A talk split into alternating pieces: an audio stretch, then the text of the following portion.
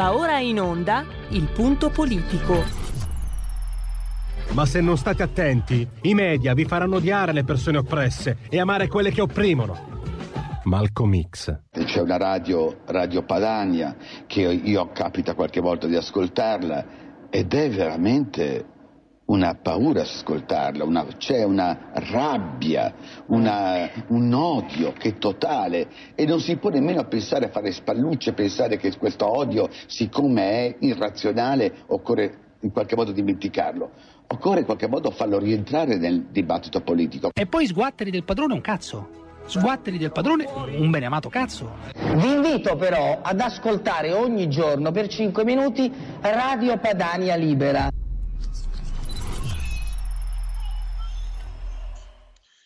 Dunque, oggi di infilata parleremo del, delle cure domiciliari, ancora un ulteriore capitolo con Francesco Borgonovo, ehm, il protocollo dell'Associazione del Farmaco a detta di moltissimi esperti non funziona, paracetamolo è vigile attesa, addirittura la tichipirina sarebbe eh, dannosa nella fase iniziale della, um, della contrazione del virus ma ciononostante Speranza insiste. Poi parleremo del recovery plan sulle montagne russe, le telefonate, Draghi, eccetera, quello che non va, quello che va, insieme a Gianmaria De Francesco mm, della redazione pagine economiche del giornale. Cercheremo anche di darvi conto eh, delle, mm, di quello che ha dichiarato oggi in aula eh, il Presidente del Consiglio Mario Draghi. E poi credo, spero che sia già uh, in, uh, in, collegamento uh, il primo ospite della trasmissione. vediamo se riusciamo a, ad acciuffarlo subito. Poi, per dite la vostra che io penso la mia, avremo il caso della bambina aggredita a Milano da un brigante somalo, ma poi quello lo, lo, lo, faremo dopo le 16.30. Oggi una versione normal del punto politico, lo sapete, lunedì dalle 15 alle 17, martedì dalle 15 alle 16.30, mercoledì, giovedì e venerdì invece purtroppo per voi e per me XL dalle 15 alle 17.30.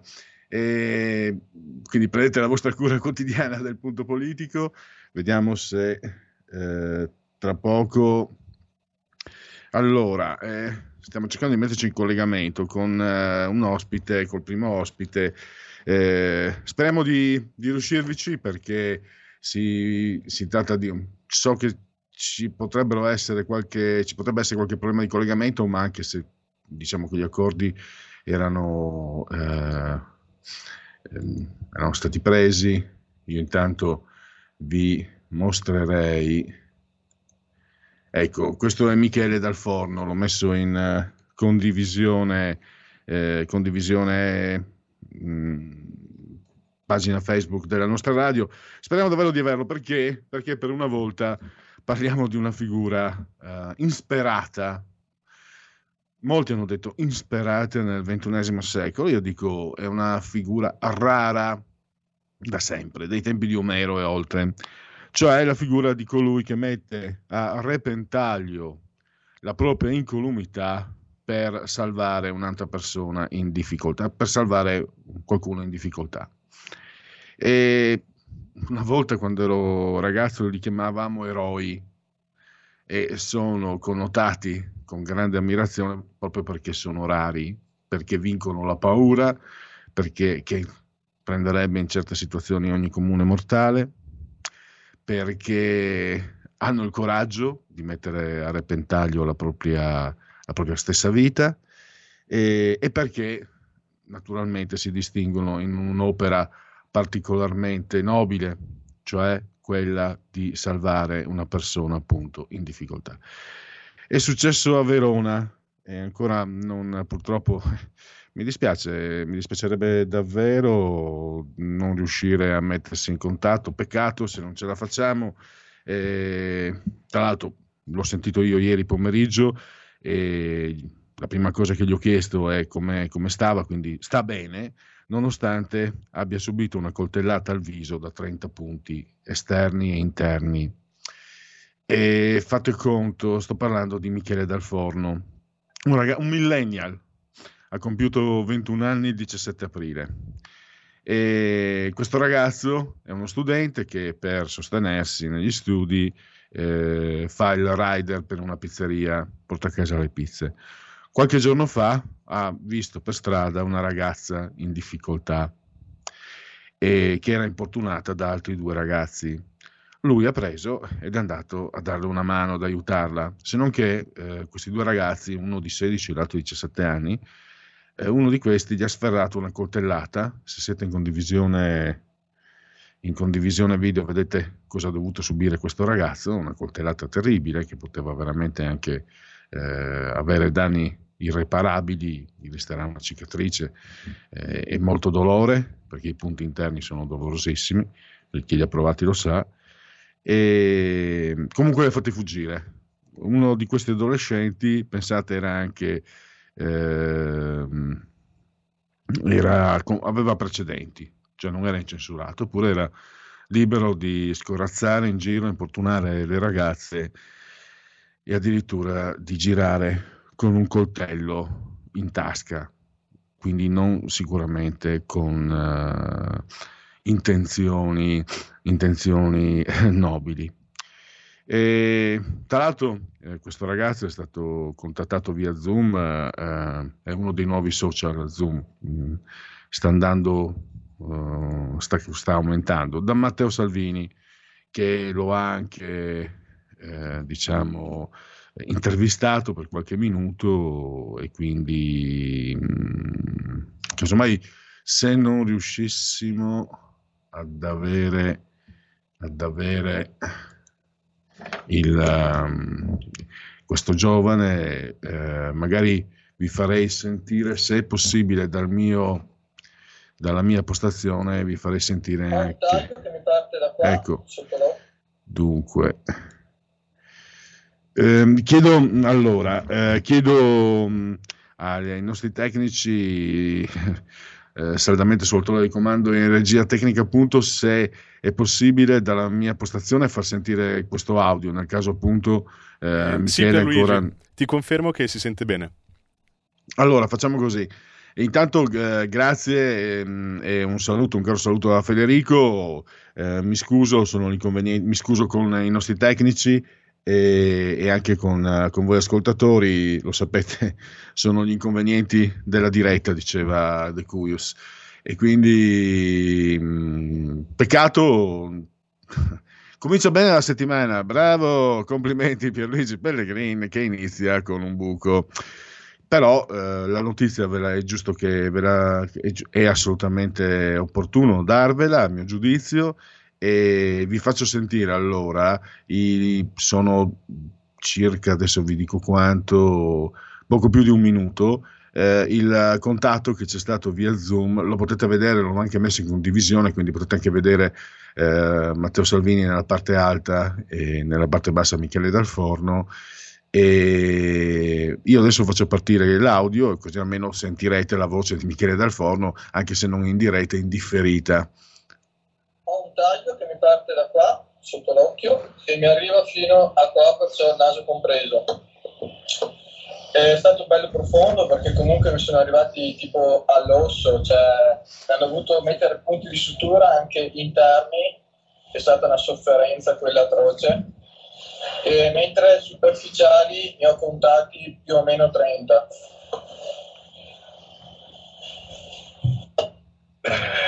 Ti penti di qualcosa? Tornando indietro tireresti dritto e te ne fregheresti? No, mi pento semplicemente per il fatto che lui è scappato e io spero che chi di dovere eh, gli faccia scontare ciò che ha fatto e che sia una punizione severa ed esemplare. Ma comunque ti aspettiamo qua, te lo dico. Che... Contaci, no, non dico per un Verona-Milan, visto come siamo messi, che poi evito evito di ma magari per uno spettacolo all'arena, eh, per cui stiamo lavorando per una riapertura in sicurezza, perché Verona è una città straordinaria come tante altre città italiane che merita di essere visitata anche dopo le 10 di sera, perché di questo coprifuoco onestamente non se ne può proprio più. Allora, avete sentito? Adesso è meglio che non sentiate, perché, ecco qua, perché non è più il caso. Ovviamente chiudiamo questo passaggio. Eh, dicevo allora, eh, beh, apriamo le linee, facciamo così, facciamo un, uh, un patchwork.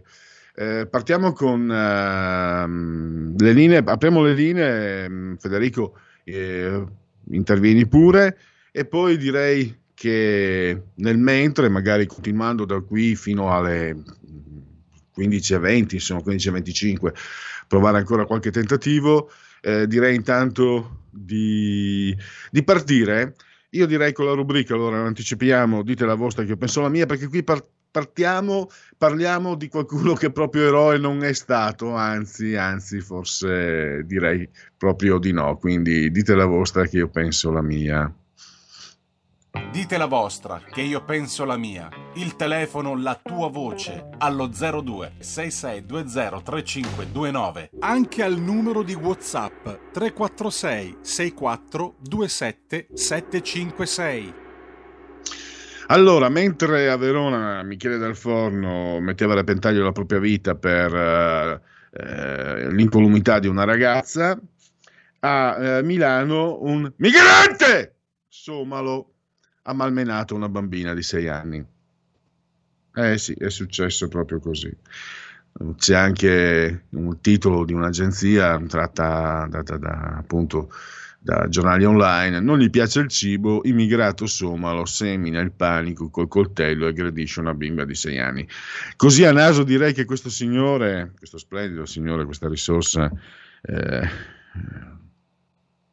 sia arrivato con le navi ONG.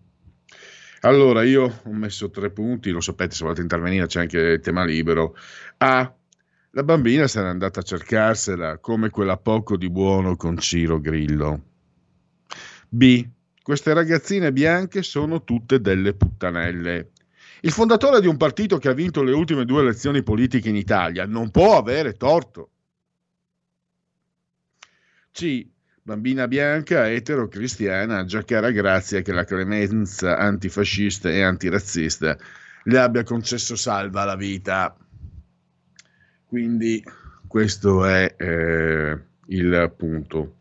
Tra l'altro, guardavo ieri, non lo faccio mai, eh, mi è venuto il più pulito c'è la rogna perché ieri si è occupato del caso Ciro Grillo, quindi in qualche modo orbitiamo. Eh, la trasmissione di La 7, quella di Urbano Cairo, eh, si chiama Giletti, Massimo Giletti, popolare, celebre giornalista, e a un certo punto, io non dico niente perché dietro un microfono il pistolotto ti, ti, ti parte sempre, purtroppo per quello non amo, ma, ma, non amo per nulla parlare al microfono, ma tant'è. Eh, insomma, è uno sporco lavoro, qualcuno lo deve pur fare, è un, è un affitto caro, qualcuno lo deve pur pagare. A un certo punto, perché io non, non giudico Ciro Grillo, ci sarà un processo, se ci sarà, ci sono i giudici che decideranno. Ma quello che voglio dire, tonava più o meno così Giletti, come si fa anche dalle parole di Grillo, dalle parole dei ragazzi, come si fa a considerare il corpo della donna in questa maniera eh, così, così, mm, eh, così squalificante, così mercificato, non è possibile che si abbia l'idea della donna come si è dimostrato vera, a prescindere dall'eventuale o meno violenza. Mi sono ricordato che credo sia stato beccato proprio da Striscia della Notizia. Alcuni anni fa, questo signore Giletti, che ama tanto che, che, lui è tanto femminista, che le donne eh, non bisogna avere questi pensieri mercificatori, volgari, eccetera, fu beccato, ditemi se lo sbaglio, ditemi se sbaglio, mentre eh, proprio in diretta televisiva eh, c'era una sfilza di presentatori e lui palpeggiava la mammella di una soubrette piuttosto prosperosa che se non sbaglio ai tempi era anche fidanzata con un più o meno famoso comico bolognese, non mi ricordo più, era quello di che, che, che ci do, che ci do, che ci do, quelle robe lì, insomma, mai visti. quindi, come vedete, eh, è facilissimo sempre pontificare, poi magari non ci si ricorda di, di, di, dei propri errori, delle proprie manchevolezze. Io mi permetto di pontificare su questo somalo perché mm, rifiutare il cibo e malmenare una bambina, quello non mi risulta di averlo mai fatto e quindi mi permetto di pontificare perché lì da quel punto di vista sono sicuro. Non ho neanche mai violentato nessuna donna, quindi magari e non ho neanche mai palpeggiato, non sono mai stato timido come sono, figuratevi. E Luigi? Non... Sì? Hai un ascoltatore quando vuoi. La parola chi ce l'ha? Pronto? Eh, pronto, sono io la parola. Sì, prego. L'umiliore che ci finisce. no, dunque, volevo farti notare una cosa. C'è una somiglianza tra il PNR, che era il Piano Nazionale di Rinascita di Tizio Zelli. Sì, ripresa e resilienza, sì. Sì, esatto, c'è, c'è una consonante in più però è più o meno la stessa cosa, eh. è una somiglianza straordinaria. Poi seconda cosa, eh, anzi seconda poi c'è la terza, per favore non nominare più la Murgia, la Murgia ha detto che quando vede un uomo in divisa lei ha paura, io avrei paura se incontrassi la Murgia per strada, e mi trovo una mucca grassa che mi viene incontro, no avrei paura io, non la Murgia. Terza cosa, l'ascoltatore che ha chiamato prima circa la, eh, la denuncia di successione è stato gabbato, gabbato, ma nel vero senso della parola, gabbato dal notaio, perché le denunce di successione non si fanno assolutamente così, ha una certa esperienza nel ramo. Eh. Poi, detto questo, ti saluto, ciao. Ciao, no, non ho sentito mh, la, telefonata che era mh, della trasmissione precedente. Eh, va bene, va bene. Eh, la MM cercheremo di, nominare, di centellinarla, di nominarla eh, con il preavviso, in effetti. Mm, comunque, mm, per quanto riguarda il PNRR, eh, invito l'ascoltatore tra pochi minuti tra una decina di minuti circa avremo Michele Dalforno della redazione economica del giornale per parlare proprio di, del PNR. Ci sono delle situazioni eh, che possono essere vantaggiose e utili ai cittadini, altre invece decisamente in dubbio, in ombra. E c'è, cioè, sono anche contento perché voglio capire, voglio capire cosa succede intorno a al fatto delle pensioni. Perché eh, ieri, riportato sui giornali di oggi, la Elsa Fornero ha passato il 25 aprile a frignare sulla quota 100. Eh, non va bene, bisognava essere chiari, bla bla bla bla.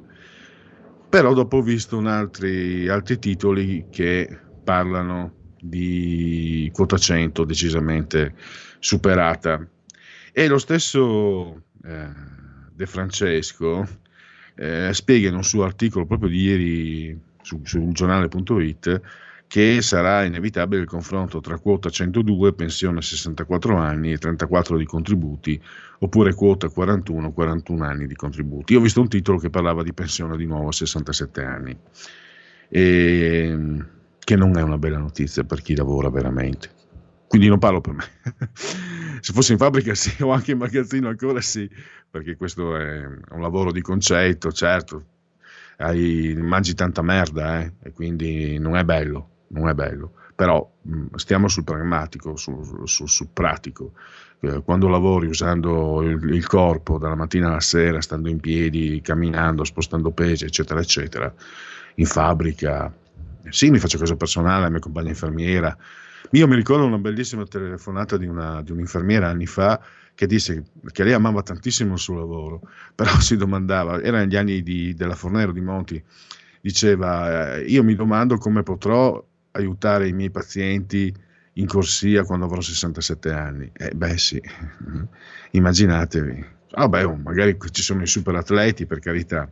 Elsa Fornero sì che lei, lei è stata fino all'ultimo, a 70 anni, beh, insegnare all'università dare dei cisi agli studenti è anche gradevole, a 70 anni lo fareste anche fino a 90.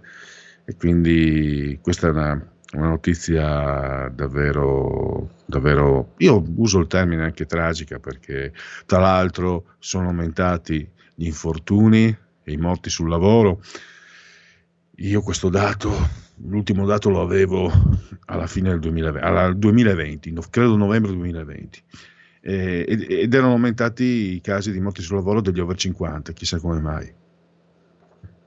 Eh, quindi non, non, muori sul lavoro se fai il giornalista normalmente, lasciamo stare quelli che vanno su missioni di guerra, se fai eh, l'impiegato in un ufficio pubblico o anche in un ufficio privato, se fai l'insegnante, se fai questi lavori qua non muori sul lavoro, ma se fai l'operaio, se fai il muratore, se fai eh, questi lavori se, e sei, sei, spremuto come eh, un limone, tant'è insomma. Questo è anche banale dirlo, ma è anche giusto ricordarlo. E Luigi? Al... Una, Prego. Una chiamata. Allora la parola chi ce l'ha? Grazie Federico. Pronto? Pronto, ciao Pierluigi, interista di Brescia. Ascolta, eh, io però siccome so, so dovrebbe essere vera, poi non è che non ho i mezzi per poterlo sapere, che la figlia della Fornero è una baby pensionata. Se Ma vero, l'avevano mezzo so... smentito. Io so una cosa della figlia della Fornero, cioè, vabbè, che è diventata eh, titolare di cattedra all'università bruciando le tappe. O è eh, un vabbè, genio, e quindi mm. se, è un, se è un genio fatela diventare ministro così ci aiuta a uscire dalla crisi, oppure puntini puntini. Sulla pensione l'avevo letto, però avevo letto delle smentite, scusami, eh, beh, era solo però ci sarebbe il modo di poterlo andare a vedere e se è vero io praticamente le abolirei secche, perché siccome lei non ha avuto problemi a lasciare a casa gente che non aveva più contratti, io la, la, figlia la lascerei a casa senza lavoro, perché a quella gente lì bisogna fargliele provare le cose, è inutile continuare a dire ma sarebbe giusto, ma sa... cioè, non gliene frega un tubo, l'unica cosa è fargliela provare sulla loro pelle, perché altrimenti loro della pelle degli altri se ne sbattono i coriandoli. Perché per esempio io ne ho quasi 62, fortunatamente sto bene, posso lavorare, vabbè. ma se mi dicono che fino a 67 anni io lavoro sui tetti, cioè, e in più mi hanno detto che siccome sono artigiano io non ho il diritto come gli operai che farebbero il mio stesso lavoro, perché secondo loro io essendo un artigiano eh, non faccio un lavoro usurante che essendo in Italia l'unica cosa che secondo me io ci ho pensato ancora, poi certo farlo metti nei casini che quelli che magari gli sto facendo un lavoro, però sarebbe andare su un tetto e cominciare a tirare le tegole giù da tutto, a chiunque, a, chi, a qualsiasi cosa sta passando, cioè senza fargli male, però tirargliele giù. E quando dicono qualcosa no ma guardate che non sono io, è il vento perché io non esisto, siccome non sto facendo neanche un lavoro usurante, lo sto facendo, perché in Italia purtroppo bisogna fare così per avere, per avere, che parlino normalmente con la gente, perché quelli lì non parlano neanche normalmente, perché se hanno il coraggio di dirti che tu non fai il lavoro usurante solo perché sei un artigiano e invece un operaio sì, sono, sono dementi e mi spiace che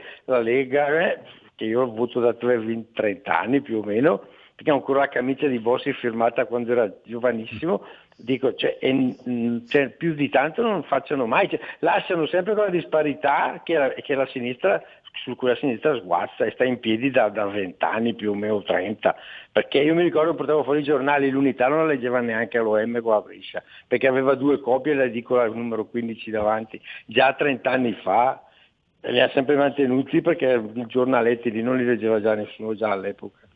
Ciao, grazie mille, ciao, ciao, ciao bello. Eh, ciao.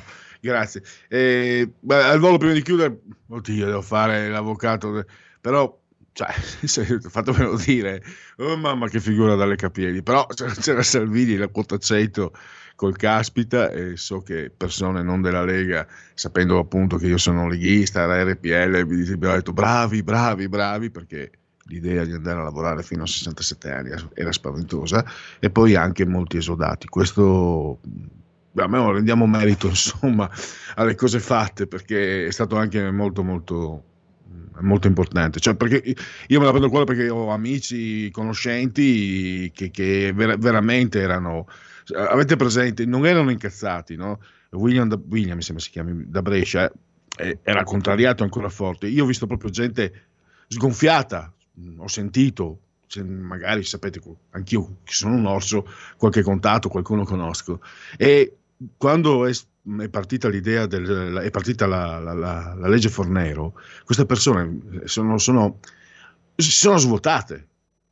No, no, ha ragione da questo punto di vista eh, William da Brescia, eh, bisognerebbe fargliela provare.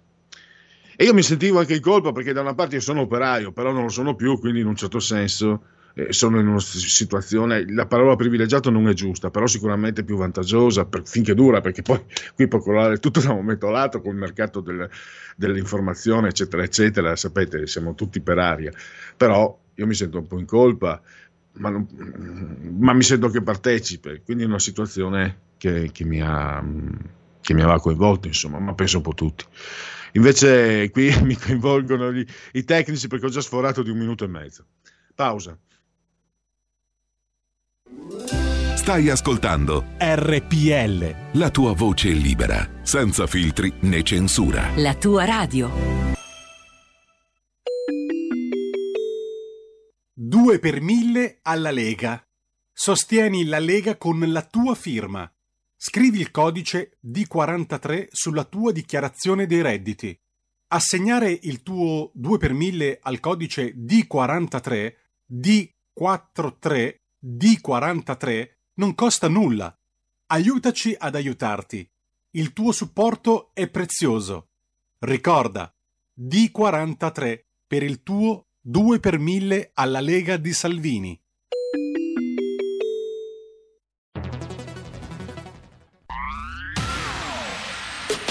La radio si modifica, semplifica, da plus la musica purifica. Dove vuoi, dove vuoi, con chi vuoi, rilassati e vai. La digital radio non ti molla mai. Mi abbandono in questo viaggio, digitalizzo la frequenza con il suono che è uno spasso. Se penso a prima non ci credo, yo. Da plus è la svolta, qui lo dico e qui lo spiego. Digital Radio, il suono perfetto. Dub Plus. Anche RPL, la tua radio, è in Digital Radio.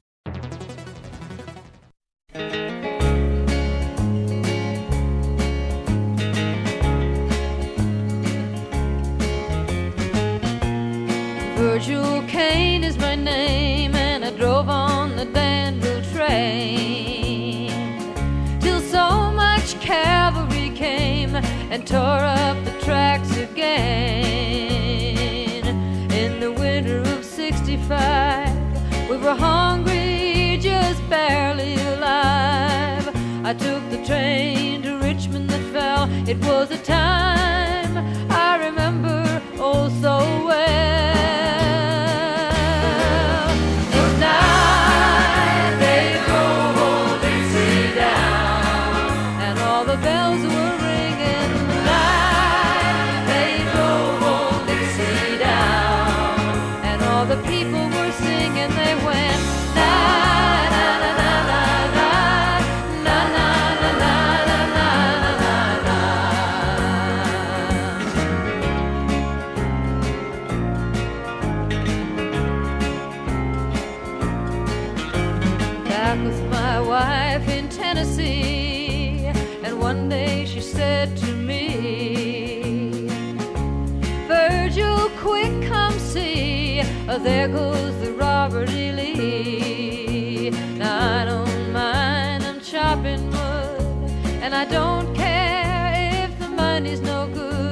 Just take what you need and leave the rest. But they should never have taken the very best.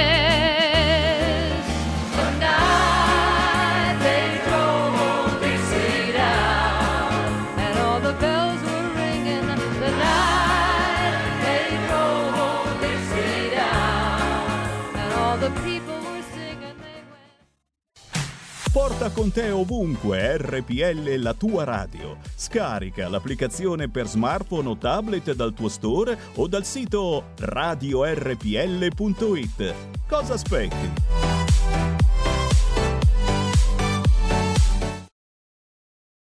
Radio RPL, ridiamo subito la linea a Pierluigi Pellegrin. Pierluigi, ti saluto, ho finito il turno e ti lascio nelle mani di Giulio Cesare Carnelli. Ale, grazie Federico. E buona giornata, grazie di tutto davvero. Questi sono per Federico.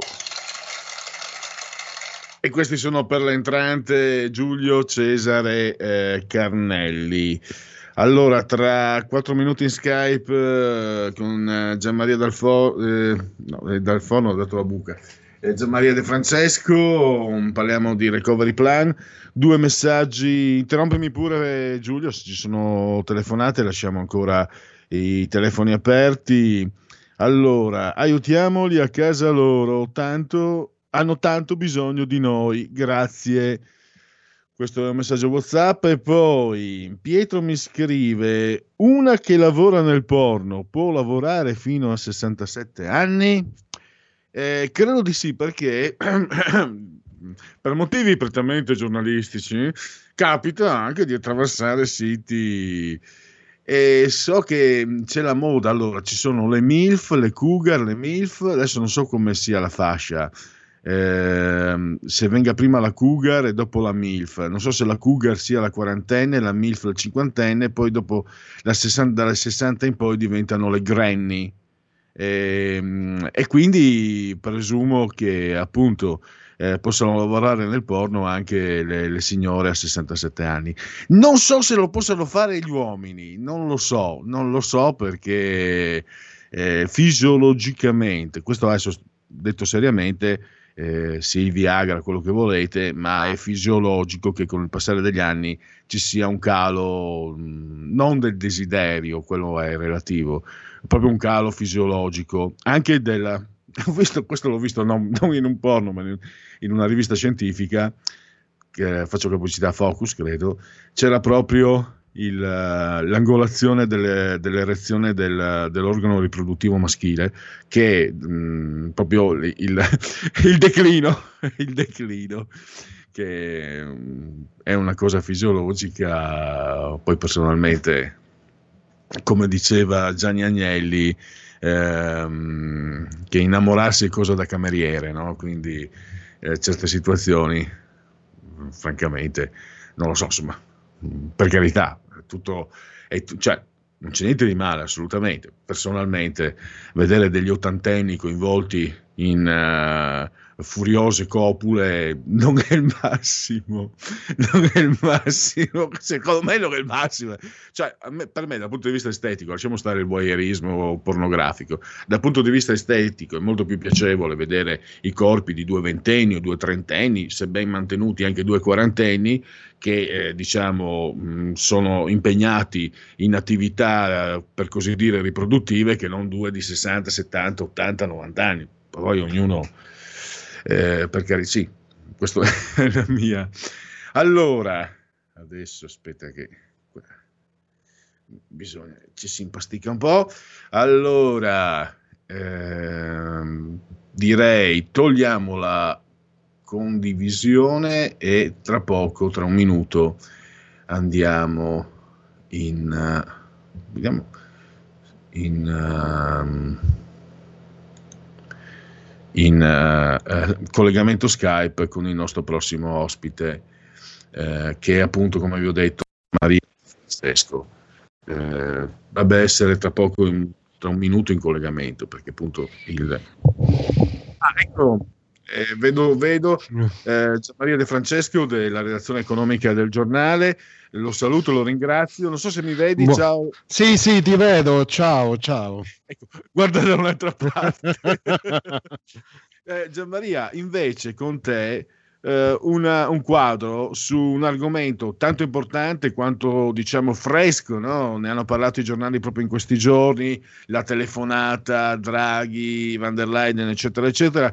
Ho letto il tuo articolo che è uscito ieri alle 17 sul giornale.it, io l'ho letto online, e appunto il recovery plan a che punto stanno le cose. Tu nel tuo articolo fai cenno anche alla questione delle pensioni, che per il momento è un po' diciamo raffreddata, che però spieghi ritornerà, bene o male, ritornerà in, in auge. Ma allora partiamo dai, dalle questioni positive, le risorse per estendere le, le detrazioni del 2023 e anche uno, un'attenzione al super bonus. Questo per noi cittadini, questo per noi cittadini è un buon inizio mi sembra di aver capito. Eh, Sì, sì, insomma, dobbiamo essere ottimisti, eh, nel senso che eh, è probabile che venga esteso al 2023 il super bonus, cioè dico probabile, molto probabile, perché la, lo stanziamento andrà fatto nella prossima legge di, di bilancio e non c'è eh, motivo per cui non debba essere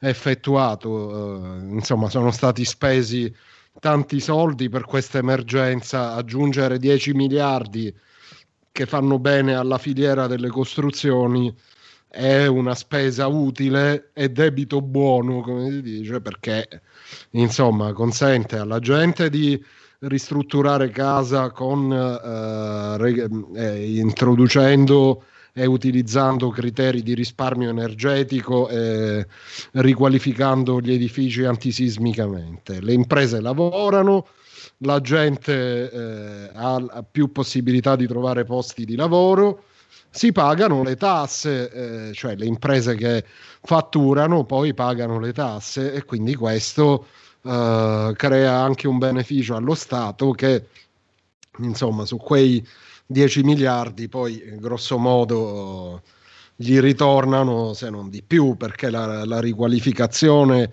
ricordiamolo vale anche per le, per le seconde case quindi cioè, lo so che questo è, è un brutto tema il fa- però cioè, nel senso fra virgolette brutto perché chiaramente le tasse eh, in molti casi sono spiacevoli però io le citavo eh, come diciamo, riferimento per eh, la ripresa economica, perché in un paese dove va tutto male, anche il fisco va male.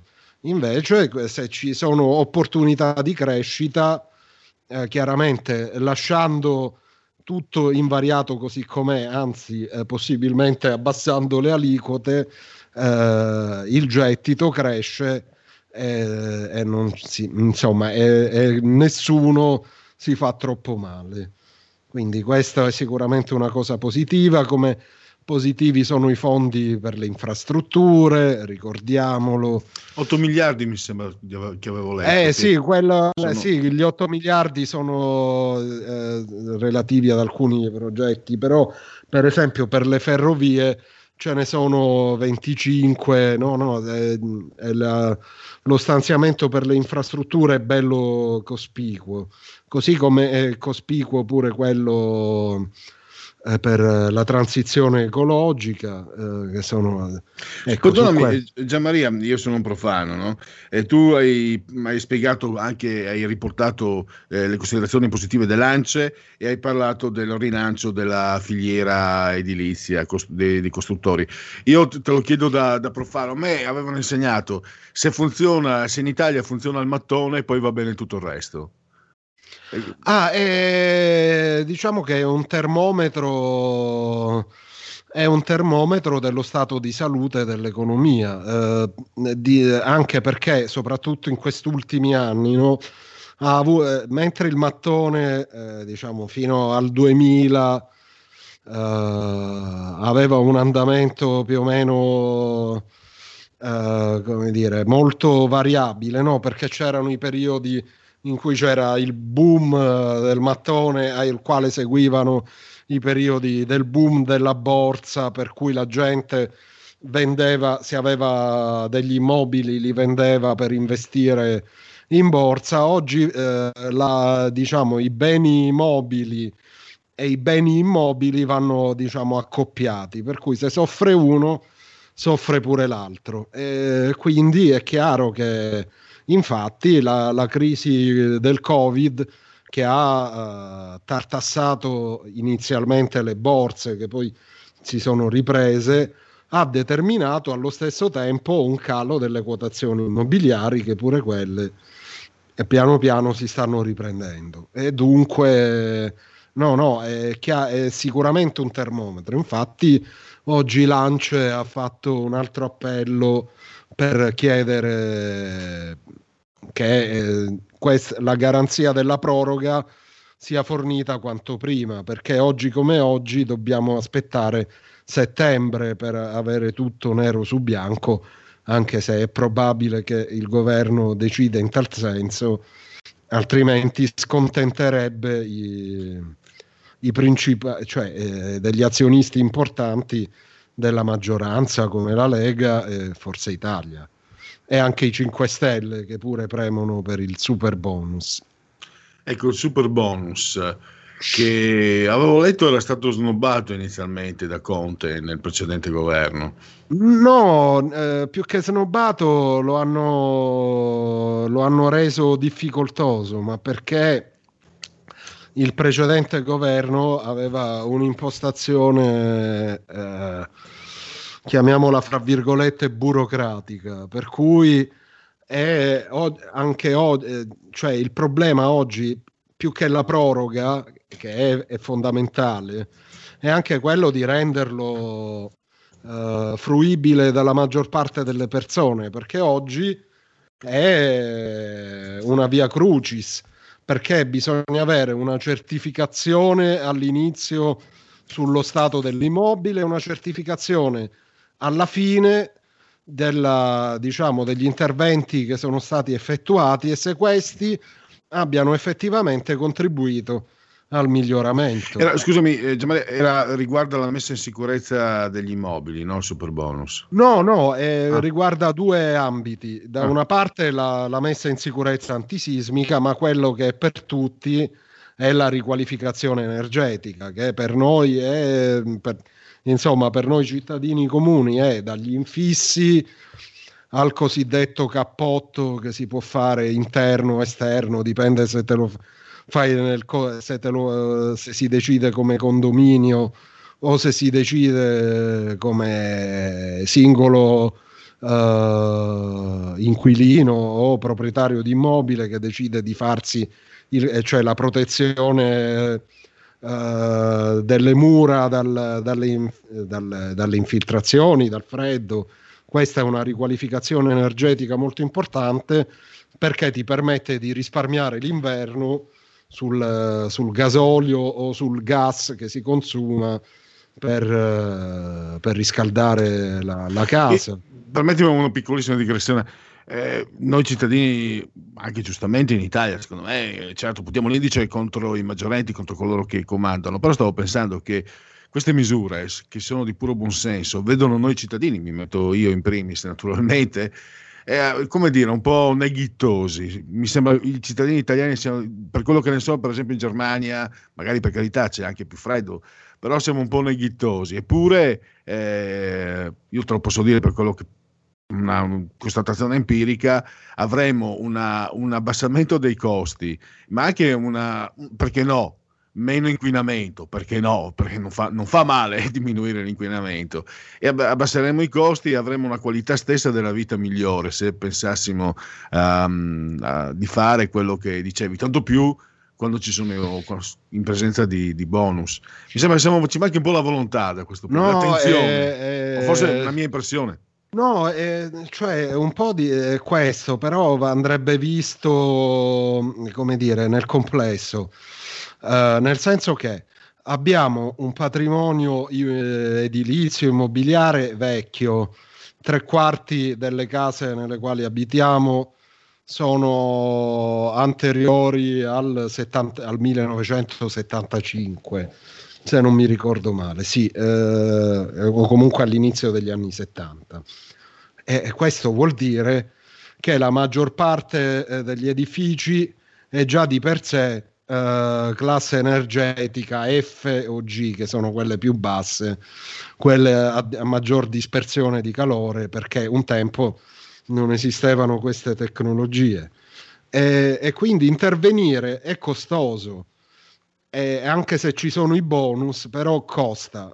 Anche sostituire, per esempio, in un condominio che ha la caldaia a gasolio, eh, passare al metano è è un investimento e per molti italiani eh, l'immobile è fonda- eh, quello in cui vivono è fondamentalmente l'unico vero e proprio patrimonio di cui dispongono e, e effettuare questi interventi è costoso ancorché uh, sia questo super bonus sia quello precedente che c'era che era del 60% eh, si possono fare eh, si- cioè questi interventi si possono effettuare anche ricorrendo a un finanziamento che ti anticipa già, eh, in- nel caso del super bonus, anticipa tutto il costo che bisogna sostenere. Nel caso del 60% ti anticipa quel costo e quindi si, si paga alla fine meno della metà. Eh, oppure lo può fare direttamente l'impresa mettendosi d'accordo con la banca, però comunque si, si deve pagare. E questo in una situazione di redditi eh, più o meno fermi, perché l- la crescita dei redditi è bassina nel nostro paese, come è bassa è la crescita del PIL, rende eh, difficile fare questi interventi. In Germania sono un po' più ricchi di noi e lo, lo possono fare e lo possono fare con più tranquillità, ancorché in Germania eh, non siano, cioè la, la proprietà immobiliare eh, non sia eh, così diffusa come in Italia, eh. anche questo c'è vero, da dire. sì. E allora eh, andiamo avanti. eh, dei quattro, diciamo, pilastri no, delle riforme del PNRR, eh, la riforma della pubblica amministrazione, della giustizia, del fisco e delle norme per la concorrenza, queste ultime due, tu hai scritto, sono piuttosto in ritardo rispetto all'Europa. Ri- ricordiamoci che il PNRR dovrà essere presentato, se non sbaglio, il 30 aprile. Sì, sì, va presentato il 30 aprile a Bruxelles. Eh, no, ma comunque sì, effettivamente il ritardo eh, è un ritardo fra virgolette che poi è quello che ha determinato eh, la- eh, il famoso susseguirsi di telefonate eh, tra Draghi e von der Leyen perché eh, c'è molto scetticismo nei confronti dell'Italia. Infatti oggi, eh, proprio oggi, il Financial Times magnifica eh, l'operato del Presidente del Consiglio, eh, anche un po' esagerando dal mio punto di vista, perché eh, poi eh, questo insomma ci vuole anche un po' di misura in tutto quello che si Il Financial Però- Times non è controllato, è controllato quello- quel giornale è controllato dalla, dalla- dagli Elkan? No, quello è The Economist dove Ah, ecco, sono- mi confondo fa- sempre, scusa. Sì, no, vabbè, ma comunque lo- eh, sì, l'orientamento è sempre abbastanza liberal. eh, comunque il Financial Times è un po', sì, cioè è sempre abbastanza progressista. Allora, Gianmaria, è una curiosità, cioè, tu sei esperto di economia e mi rendo conto, però insomma hai esperienza. È una domanda, una curiosità che immagino abbia anche i nostri ascoltatori. Con qualcun altro al posto di Draghi, come potevano andare le cose? Posto che ancora non si sa come andranno, ma cosa poteva succedere? Eh, beh, facciamo l'ipotesi, diciamo, minima perché è, è quella meno fantasiosa. Supponiamo che il governo Conte si, in qualche modo si fosse salvato, ma avrebbe potuto essere anche un qualsiasi altro governo politico. Eh, L'Europa eh, in qualche modo l'avrebbe fatto passare, certo, quello tratteggiato dal governo Conte come PNRR lasciava molto a desiderare, perlomeno Draghi l'ha, l'ha reso un po' più potabile. Eh, comunque sia, eh, e- e- e il pericolo non è comunque scongiurato. Eh, L'Italia va a prendere eh, nel complesso 191 miliardi e poi avrà un debito PIL al 160%. Quindi, eh, se ci fosse stato un altro e non Draghi, di cui eh, le istituzioni europee hanno fiducia, avrebbero cominciato, non adesso magari per non eh, creare eccessive tensioni, ma in futuro avrebbero eh, cominciato a fare le pulci su tutto. E, que- e come dicevo, questo pericolo ancora non è scongiurato perché quelle riforme che eh, le istituzioni europee chiedono, quella del fisco, un fisco eh, meno pesante sul lavoro e sui redditi bassi e più pesante sulle, è più pesante sulle, sui patrimoni, Eh, una riforma delle pensioni che allunghi eh, la vita lavorativa delle persone, eh, e, e così via discorrendo, eh, non sono proprio riforme indolore per il tessuto italiano e sicuramente un, un altro al posto di Draghi avrebbe in qualche misura dovuto accontentarli. Ora Ecco, sarà De- Draghi. De Francesco, scusa, eh, abbiamo tre minuti. Io direi di chiudere con un capitolo che è molto interessante, direi interessa a tutti noi, soprattutto agli ascoltatori, non solo.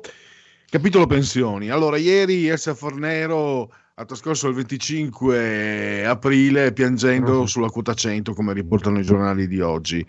Però ho letto un altro titolo, parlava di rischio pensione a 67 anni e tu eh, anticipi che comunque rimane aperto un confronto tra la quota 102, cioè 64 anni di età e 38 di contributi, e la quota 41, 41 di contributi.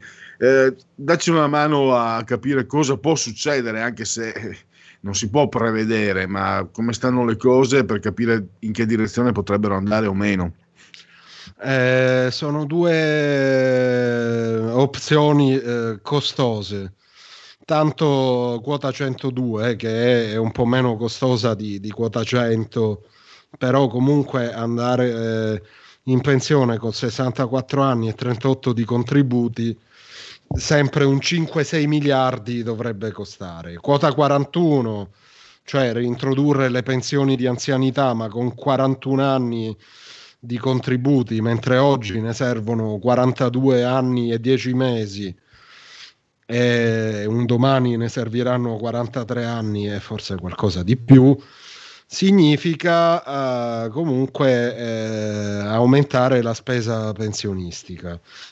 E, secondo me però è ancora presto per parlarne, eh, potrebbero scegliere la soluzione di eh, salvaguardare alcune categorie tipo i lavoratori gravosi oppure eh, spingere sul versante delle crisi aziendali eh, i famosi contratti di solidarietà quelli per cui eh, come dire si cerca di non solo di ridurre gli orari di lavoro eh, in modo da eh, più o meno eh, salvaguardare i posti, ma anche quelli di accelerare i pensionamenti con degli scivoli ad hoc, beh, quelle potrebbero essere delle soluzioni, però sono per i lavoratori dipendenti che si trovano in situazioni di crisi.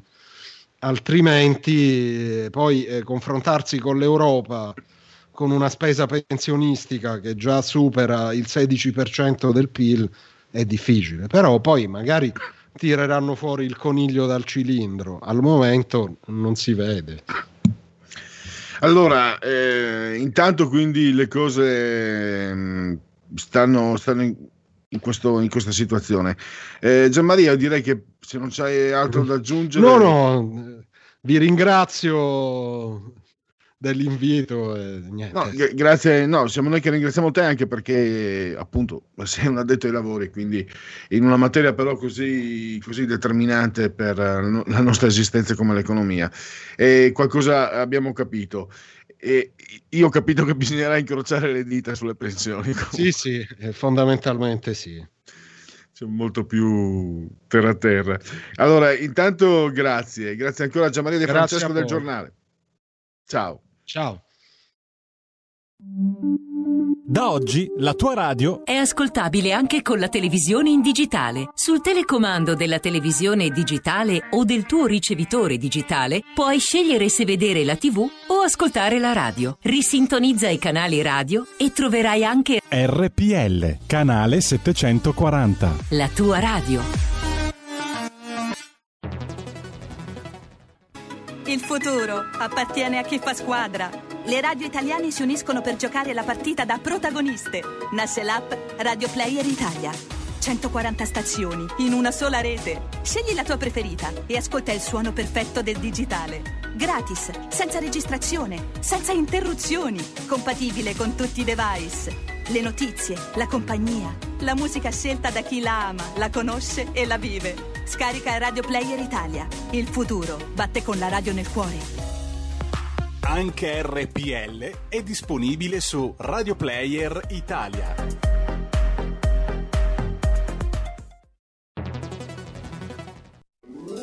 Stai ascoltando RPL. la tua voce libera, senza filtri né censura. La tua radio.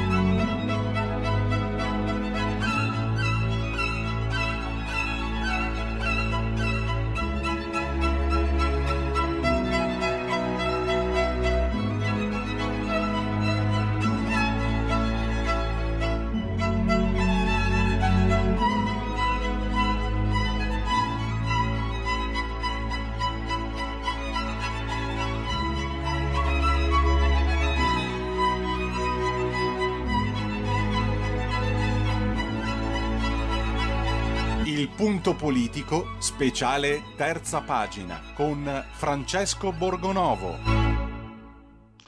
Insomma, il protocollo speranza c'è, non c'è, appare e scompare. Ci siamo lasciati venerdì con Francesco Borgonovo che ci dava proprio in diretta un aggiornamento sul eh, Consiglio di Stato che dava ragione al Ministero eh, della Salute e oggi mh, continuiamo perché non finisce lì e stiamo parlando soprattutto, intendiamoci, di cure domiciliari. Dovremmo avere al telefono per il suo secondo appuntamento quotidiano con RPL Francesco Borgonovo. Se ci sei, benvenuto e grazie per essere ai Eccoci. nostri microfoni. Eccoci, buon pomeriggio Pierluigi, buon pomeriggio a tutti, ben ritrovati. Allora, ehm, a questo punto, ehm, non, non, eh, come dire, com'è la situazione? Da quel che ho capito, non c'è ancora, diciamo, eh, scusa, Ah, guarda, eh, le cure domiciliari per il sottoscritto ci volevano. Un attacco di tosse. Non, è- non è arrivato ancora il momento di rassegnarci a paracetam- paracetamolo e vigilattesa.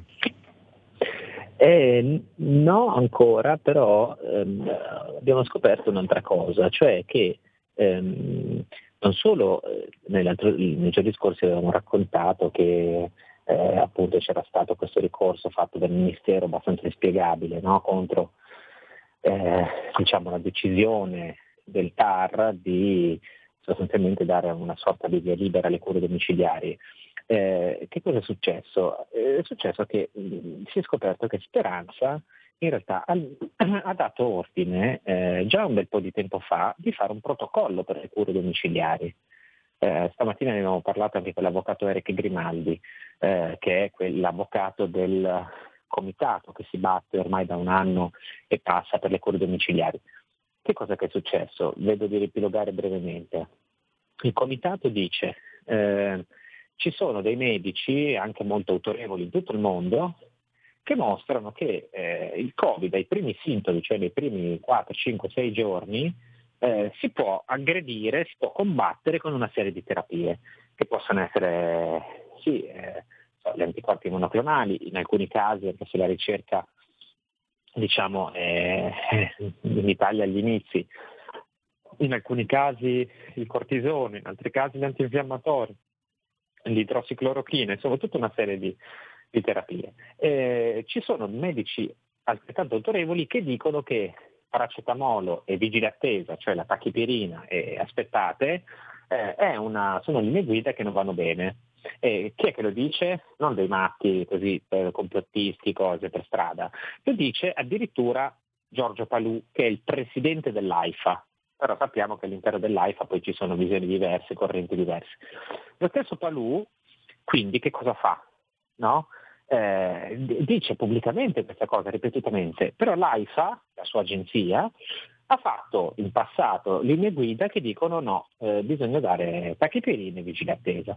Il comitato fa ricorso al TAR, il TAR dà ragione al comitato e le linee guida sbagliate dell'AIFA vengono sospese. Il Ministero fa ricorso a sua volta contro questa decisione del TAR e il Consiglio di Stato che è l'organo finale insomma, dove finiscono questi ricorsi, non è che dice ha ragione il Ministero, bisogna fa bene la tachipirina, è dimostrato che la tachipirina fa bene, bisogna usarla. No, dice meglio che ci siano delle linee guida piuttosto che non ci siano, anche se queste linee guida sono sbagliate.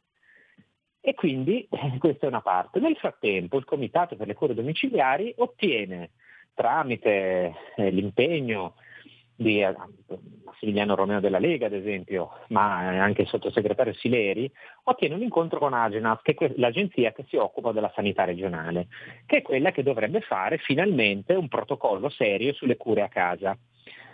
Mentre loro si incontrano, no? il comitato, tutta una serie di luminari, tra cui Cavanna e altri, si incontrano con Agenas, cioè il professor Bassetti che tutti conoscono, a per parlare di questa cosa scopriamo un'altra roba, cioè che mentre questo comitato con tutti i suoi medici, con tutte le migliaia di persone che ha sentito, si apprestava ad andare a parlare con Agenas, Speranza per i fatti suoi aveva già dato ordine a Rezza, cioè al Dipartimento Prevenzione del Ministero, di fare un protocollo per le cure domiciliari.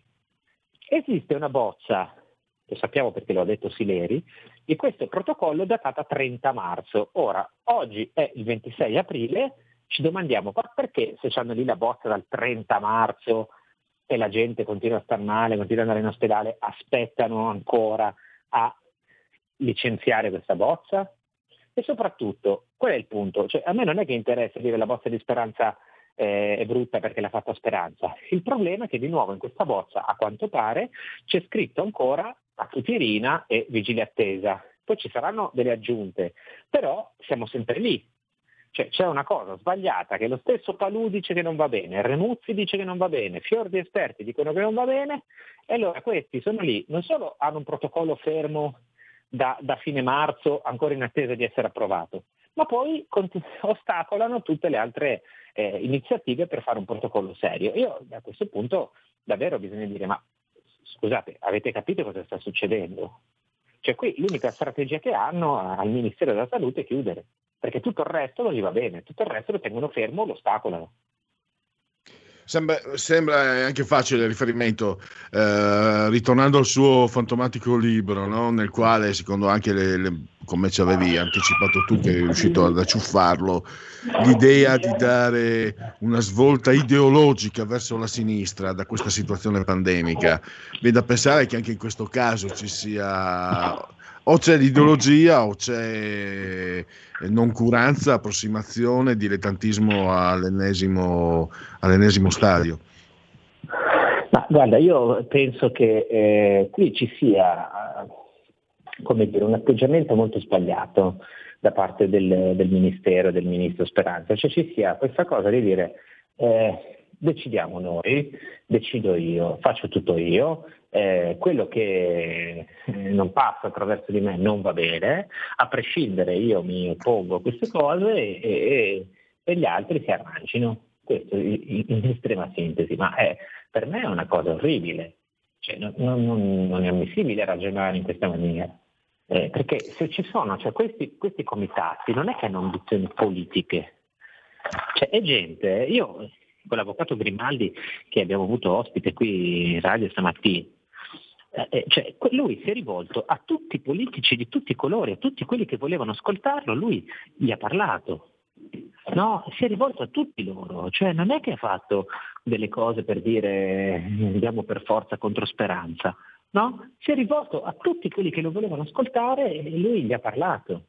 E stanno facendo delle cose non per chissà quali motivi, ma perché hanno visto che ci sono fior di esperti che a, a livello, come dire, eh, di base sul territorio stanno accumulando delle esperienze, stanno vedendo che ci sono delle cose che funzionano e altre che non funzionano, ma perché non si può tener conto di questa roba? Soprattutto, soprattutto, se tu mi dici quelle cose che propone, io non sono un medico, quindi se ci fossero degli esperti, no? eh, fior di medici sentiti dal Ministero che mi dicessero guarda caro, queste robe qui che dici tu non vanno bene, le cure che, che avete elencato non vanno bene, allora a quel punto vabbè, io posso anche rassegnarmi e dire ok, basta, eh, ci, ci, sentiamo il Ministero, il Ministero decide lui quali cure servono, ma il problema è che il Ministero non lo fa. Il Ministero ha mandato fuori queste linee guida ancora a novembre, cioè a novembre eh, anzi a dicembre risale la, la determina dell'AIFA, a dicembre, eh, e nel frattempo il tempo continua a passare, i giorni trascorrono e, e via così. Cioè, e questa è la cosa che è inquietante, cioè, se a te non va bene una cosa, eh, se dici no ma l'idrossiclorochina non va bene, allora mi devi spiegare perché, lo motivi e poi fai una, dai una serie di indicazioni per andare in un'altra direzione. Non che si dice va bene, allora eh, perdiamo tempo. E eh no, non può funzionare così, cioè, eh, ci deve essere una cosa, invece basta sempre che tutto passi, tanto si dice ci sono le chiusure e bastano le chiusure, noi chiudiamo e poi dopo niente cure, niente cose e questo è sinceramente inaccettabile. C'è da poi in qualche modo mh, centrare quel clima di competizione che si è creato tra sanità, diciamo così, centrale e quella regionale? Ma sai, può anche darsi. Io credo più che se c'è una competizione qui che conta è quella fra i vari esperti, i vari filologi, perché eh, alla fine Mm, non è questione di competizione, cioè, le, le, ogni regione ha la libertà di fare il suo protocollo e va bene, sicuramente questo non è una cosa. Poi però non è che mi, mi puoi dire è colpa delle regioni che non fanno i loro protocolli, perché se poi c'è l'Agenzia Italiana del Farmaco, l'AIFA, che dice ecco le mie linee guida, si deve fare così, e, e capisci che quella è già un'indicazione. Cioè esiste un'indicazione, il problema è che un'indicazione vaga a livello nazionale esiste, però sappiamo che è sbagliata. E questo è il punto, cioè, il problema non è il confronto regioni-governo, il, problema è che eh, se tu, tanto come dire, l'indicazione avviene a livello centrale e poi il Ministero può anche dire sì ma le regioni sono libere di fare un loro protocollo, è certo, però se io sono un medico, voglio utilizzare non so, eh, l'idrossiclorochina, voglio utilizzare i monoclonali e poi dopo eh, paziente purtroppo non ce la fa eh, perché è fisiologico, purtroppo è anche statistico che possa accadere, no? E, e, dopo mi fanno causa e mi dicono guarda che l'AIFA diceva così. Eh, io vado nei guai. Allora è comprensibile che io dopo no, prenda un'altra direzione. E questo, tutto, sono tutti questi problemi di burocrazia, di mm, eh, appunto competizione fra enti, cioè non si capisce perché, perché deve fare anche lì c'è l'agenzia regionale, c'è Bassetti, perché non lo devono fare loro il protocollo, lo deve fare la prevenzione del Ministero? Cioè è un casino Qui sicuramente questa distinzione eh, sanità regionale, sanità eh, centrale complica tutta la faccenda, eh, però eh, ragazzi non può essere sempre che, che si scarichi il barile, perché io ho la sensazione che qua si tenti sempre, sempre, sempre di scaricare il barile.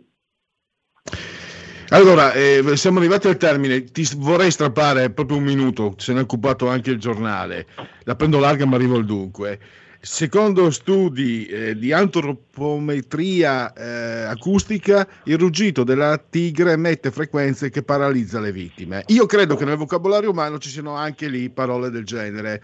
Una di queste è il coprifuoco, perché sinceramente mi sembra che ci abbia incantato tutti quando, quando il coprifuoco per un virus è assurdo. No? Dopo le 10 non, non c'è quasi più nessuno in giro, cioè più si va avanti dopo le 10 meno c'è la possibilità di contrarre il virus. Eppure abbiamo, diciamolo pure, una sinistra che non vuole, non vuol cedere, non, vuole, farti, non vuole, vuole mandarti a casa, chiuderti in casa alle 10 e abbiamo anche, secondo me, delle menti un po' nubilati in milioni e milioni di persone, mi ci metto anch'io, eh? perché non so, io quando ero ragazzo, sai, coprifuoco, i nonni raccontavano la seconda guerra mondiale, una parola evocativa. Ma io ho cominciato scherzandoci, però eh, sono rimasto sbalordito, sai come così, adesso capita a tutti, no? Un'ovvietà, non te ne eri accorto e quando te ne accorgi dici ma come era davanti agli occhi? Cioè, imporre il coprifuoco è una scemenza. Io dico, magari le chiusure, il lockdown, il distanziamento, tutto quanto, io sono il primo per carità, ma il coprifuoco è un'assurdità, è un'idiozia, anzi avevo anche pensato, mi ricordo che io stesso avevo pensato, perché non dare eh, l'H24 quando c'erano le code ai supermercati? Date l'H24 se lo possono fare, così ci sarà meno gente che fa la coda.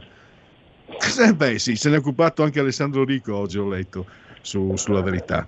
Ma guarda, eh, io continuo a vedere, poi, cioè, esperti che ho citato non più tardi di, di, di, giorni fa sul 25 aprile ehm, ehm, che dicono esperti di Harvard eh, che, eh, che, dicono no ma eh, le chiusure non servono, esperti di, di varie università che dicono c'è ogni giorno c'è un articolo di questo tipo, ogni giorno. No, ma proprio il coprifuoco, è il coprifuoco l'assurdo. Non puoi dirmi, non possono raccontarvi che dopo le 10 c'è più pericolo di contrarre, dopo le 10 di sera, dopo le 22 c'è più pericolo di contrarre il virus. È quello, cioè più si va avanti meno dell'orario, meno ce n'è. È lì che è, è l'illogicità, l'assurdità, la, il paradosso di, di, imporre un provvedimento del genere, addirittura di aver scatenato una guerra ideologica da parte della sinistra. Lì, vado oltre chiusure e aperture. Chiudere dopo le 10 è, è, è contro ogni senso. Scusa se mi infervoro, è quello che mi ha colpito, mi ha stupito. Magari sono io che vedo le cose a modo mio. No, ma, ma per, io, per me hai assolutamente ragione. Cioè, se il problema, eh, se il problema è quello lì, cioè se il problema è, eh, come dire, eh. Perché scusa Francesco, dopo le 10 i mezzi pubblici sono praticamente fermi, si svuotano, o sono vuoti o sono fermi, eh, i, i, le, grandi, le, stazioni ferroviarie vuote, cioè gli assembramenti al massimo ci può essere un po' di movida, eh, ma nelle grandi città, già nelle piccole non ce n'è, e poi magari in estate, perché fai tu la movida a, a mezzanotte a gennaio, magari a Belluno non la fai tanto la movita, a mezzanotte. Quindi era quello, cioè, le situazioni, le occasioni. Sì, io vengo dalla provincia, vedo che a Milano magari di, di notte ci sono tante auto, c'è ancora un po' di vita, eh, per carità, ma francamente eh, se, se, se, cammini per strada non, non, trovi quasi nessuno, quindi le situazioni di contatto sono quasi inesistenti. Era su quello che mi aveva colpito. Però ragazzi, cioè, noi stiamo anche continuando a leggere degli studi, delle cose che continuano a dire cioè, il problema è stare chiusi dentro. No? Cioè, c'è anche, leggevo adesso uno studio dell'MIT che dice che quando sei all'interno di uno spazio ehm, non conta tanto la distanza tra una persona e l'altra, conta la reaz- reazione del locale no? e quanto tempo certo. si rimane. Ora, questa è l'ennesima prova che se tu stai all'esterno il virus fa molta, molta meno fatica. No? Quindi anche se ci sono persone che stanno in giro per strada, ma sarà meglio che stiano in giro per strada piuttosto che stare dentro una casa? Sarà meglio o no? Sarà meglio piuttosto che stiano dentro. Sì, ma cioè, è, è pazzesco, Francesco, che, il- che tocchi, quasi, tocchi quasi sentirsi intelligenti per vedere queste cose che sono No, ma se io sto, voglio dire, se io sto eh, eh, un... ehm, se, se tu apri il ristorante, ma che problema c'è se fai il doppio turno? Che la gente sta in giro fino a mezzanotte? Cioè, eh, qual è il problema? Che, che vai in poi- giro, poi... ne- Allora, eh, siamo sempre lì. Poi dopo, io guarda, ehm, io, visto che stamattina ho preso la metropolitana, no, a Milano. Allora, metropolitana a Milano era una, ehm, so come dice, un- un- una scatoletta. Alla mattina la gente giustamente deve andare a lavorare, non è che può spendere eh, ogni giorno 40-50 euro di trasporti col taxi, perché giustamente ci sono anche tassisti che devono lavorare, però c'è gente che deve fare tratte molto lunghe, non si può permettere di andare col taxi e, e- vabbè, e sceglie la metropolitana. È pieno di gente. Allora, e il problema sono quelle situazioni. Sono quelle situazioni. Allora dovevi studiare un protocollo a livello nazionale, anche con le associazioni di taxi, ad esempio, che stanno facendo fatica e perdono un sacco di soldi per facilitare questo tipo per- di, di- di- eh, di- situazioni in cui eh, non so, si, si svuotano un po' i mezzi pubblici. Cioè, per quale motivo io non posso fare un doppio turno al ristorante con le prenotazioni? Ma è, è assurdo, a me capita di andare negli studi televisivi, gli studi televisivi hanno messo a punto delle macchine, perché poi eh, delle macchine organizzative, per cui tu prima di mettere piedi nello studio televisivo fai il tampone, ci vuole 20 minuti, fai il tampone e, e tu sei- puoi entrare nello studio televisivo. Ma allora, scusate, perché non si può fare la stessa cosa se proprio dovete insistere con queste robe? Cioè ci sono mille cose intorno che non siano le chiusure, chiusure, chiusure. Poi sappiamo, adesso sfortunatamente c'è tutto tempo, sappiamo che l'aria aperta è una cosa che comunque ostacola la diffusione del virus, ma sarà meglio che la gente stia fuori piuttosto che stare chiusi in un luogo no, domestico o, o altro che sia. Va bene, in chiusura, eh, questo anche perché io ho, ho avuto un rigurgito stanotte, mi sono ricordato 30 anni, ho detto fortuna che non è capitato 30, 30 anni fa, ero giovane, lavoravo in fabbrica, non- per alcuni anni non lo sopportavo proprio, per me era, vivevo anche con i miei, era decisivo lo spazio della sera. Mi ricordo stavo fuori fino anche alle 3, alle 4, poi mi alzavo alle 6, alle 7, perché per me era libera uscita, significava sentirmi libero. Andavo anche solo, andavo al cinema, andavo in birreria, quello che era. E ho pensato quanto deve essere stata dura, adesso che sono diventato un vecchio orso è molto diverso, sto pensando però quanto deve essere stata dura per le persone che, ma, perché ero più normale 30 anni fa che adesso per certi aspetti. E quindi sto immaginando quanto, quanto sia stata dura eh, e anche quanto sia irresponsabile non preoccuparsi del, del benessere, che non è benessere, voglio dire, è, è- è- legittimo, è diritto, cioè poter camminare, potersi muovere, poter uscire di casa, cioè, il contrario è regime. E me ne sono reso conto proprio perché io mi sono calato ho detto, cavolo, se ti capitava 30 anni fa eri fottuto, saresti diventato matto, ho pensato. Chiedo scusa quindi se certe volte magari sono stato un po' troppo chiusurista. No, ma hai assolutamente ragione, guarda, io non sono uno che ama andare tanto in giro, eh, non, non sono uno che esce poco, che- però non lo so, mi- mi- vedere queste situazioni delle volte mi fa venire voglia di, di andare in discoteca anche se non ci sono mai andato, proprio per principio, capito? Eh, Perché è intollerabile essere nelle mani di gente che dice si chiude, punto, basta. E io penso che sia eh, così, così, fatto così è inaccettabile. appunto, anche perché come hai spiegato benissimo tu, ci sono tutte le evidenze scientifiche, oltre che, che- che logiche, perché questo non debba accadere, perché questo non porti nessun vantaggio nella lotta, anzi poi i numeri purtroppo lo dimostrano pure che non ha portato vantaggi. Francesco, ti ho portato via anche troppo tempo, sei stato veramente eh, gentile, io ti ringrazio ancora per questo tuo bis oggi a RPL, domani ci risentiamo come sempre alle 16.05. Grazie, grazie a tutti e a domani. La verità è che sono cattivo. Ma questo cambierà. Io cambierò. È l'ultima volta che faccio cose come questa. Metto la testa a posto, vado avanti, rigo dritto, scelgo la vita. Già adesso non vedo l'ora. Diventerò esattamente come voi. Il lavoro, la famiglia, il maxi televisore del cazzo, la lavatrice, la macchina, il CD e l'apriscatole elettrico. Buona salute, colesterolo basso, polizza vita, mutuo, prima casa, moda casual, valigie, salottoli tre pezzi, fai da te, telequiz, schifezze nella pancia, figli, a spasso del parco, orario d'ufficio, bravo a golf, l'auto lavata, tanti maglioni, Natale in famiglia, pensione privata, esenzione fiscale, tirando avanti, lontano dai guai, in attesa del giorno in cui morirai.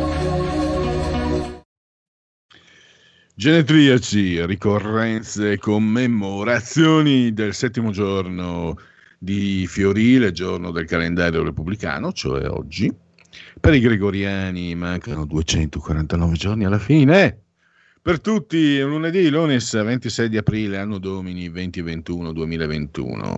Nel 1478 la congiura dei pazzi contro Lorenzo dei Medici, fratello del Magnifico. Giuliano viene ucciso in cattedrale. Genetriaco di Marco Aurelio. Vi ricordate il, eh, il film Il Gladiatore? Il grande pittore eh, protagonista del romanticismo Eugène, francese Eugène Delacroix. Francis Lay, di origine sarda ma francese, vinse l'Oscar per Love Story, un musicista, un compositore, un grandissimo, un gigante della musica, uno che ha anche influenzato diverse correnti, ha collaborato con, anche con, con David Bowie, con tre Oscar per le colonne sonore, tra cui anche Fuga di mezzanotte, eh, ha portato Donna Summer a, a celebrità internazionale, un ladino, un gardenese, viene proprio da, dai monti, Giorgio Moroder, o Moroder è proprio lui è un ladino e ho letto in un'intervista che ci tiene molto questa identità ladina. Poi abbiamo Carlos Bianchi, allenatore di calcio, arrivò in Italia, alla Roma, allenare la Roma, voleva vendere Totti. Eh, Neri Parenti, Cine Panettoni, che a me non interessano. Il grande Tony Wobi della Lega, senatore.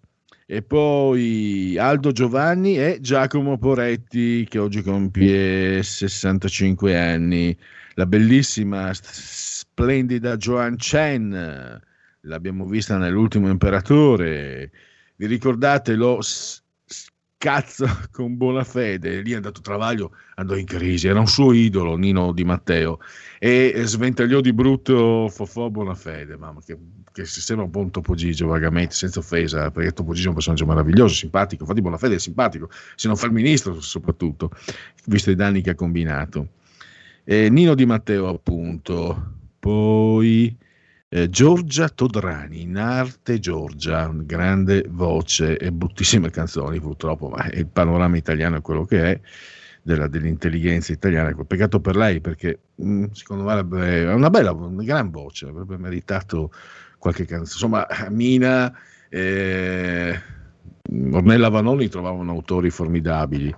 Eh, con tutto, per carità, Milva è stata per carità una grande, però francamente ha dovuto, perdendo di brutto il confronto artistico con Mina, mi dispiace dire così, ma ho letto, ah siccome comunista non l'hanno celebrata, non hanno aperto i, te- so, i telegiornali, quelle cose lì, eh, non hanno fatto, no, guardate, io c'ero da bambino, le due, la, la gigante era Mina, poi arrivava eh, Ornella Vanoni, poi Milva.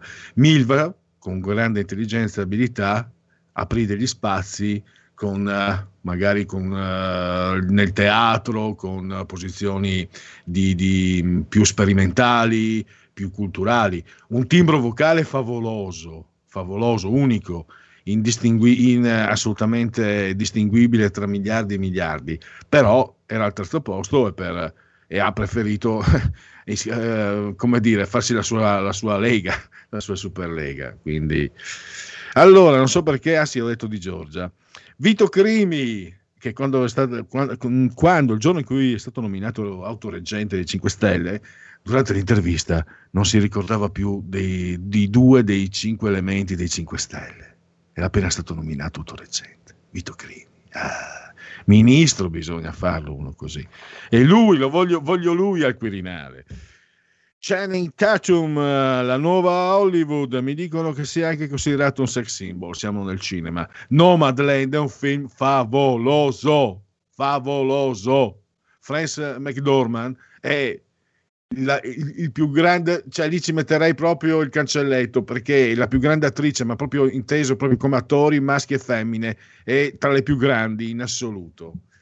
E fatemelo dire, e fatemelo dire. Pass- hanno premiato la regista cinese, Abbas Kiarostami, cinese donna, bravissima, straordinaria. L'hanno fatto per il pensiero politicamente corretto. Noi dobbiamo essere intelligenti, guardare Nomadland, che è un film favoloso, meraviglioso, perché ci dice, ci racconta tante cose, anche un po' di noi forse. Ecco Pierluigi, intervengo e qui Frances McDonald è quasi più brava che in tre manifesti a Ebbing.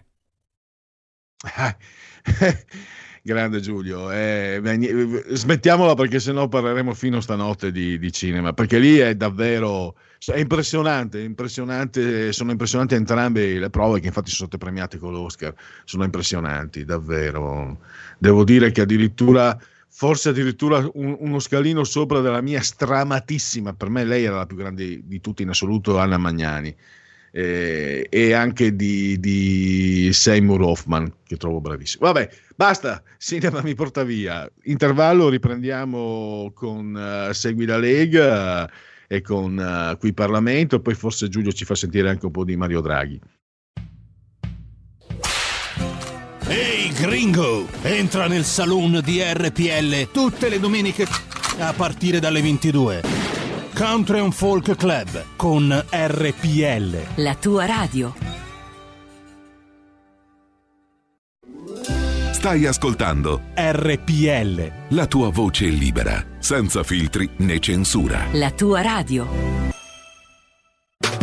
In quanti ti promettono trasparenza, ma alla fine ti ritrovi sempre con il bollino rosso e non puoi dire quello che pensi. RPL. La tua radio. Non ha filtri né censure. Ascolta la gente e parla come la gente.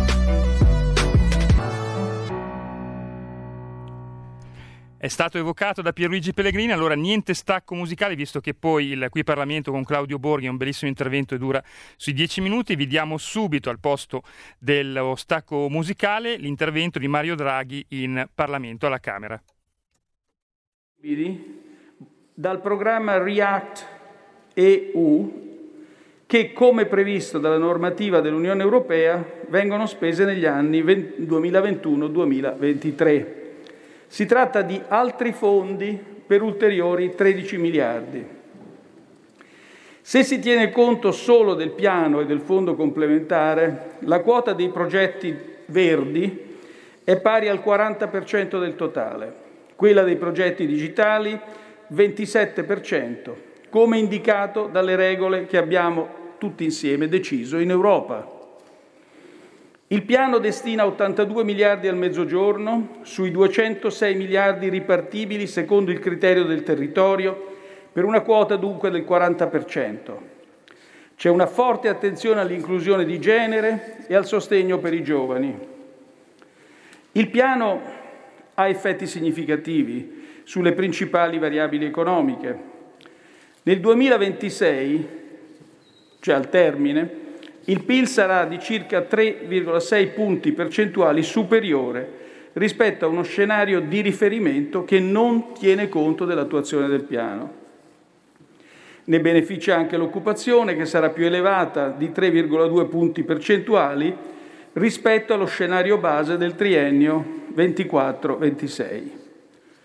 Queste stime ipotizzano un'elevata efficienza degli investimenti pubblici effettuati, ma non quantificano l'ulteriore impulso che potrà derivare dalle riforme previste dal piano e, per quanto riguarda l'occupazione femminile e giovanile, non tiene conto della clausola di condizionalità trasversale a tutto il piano.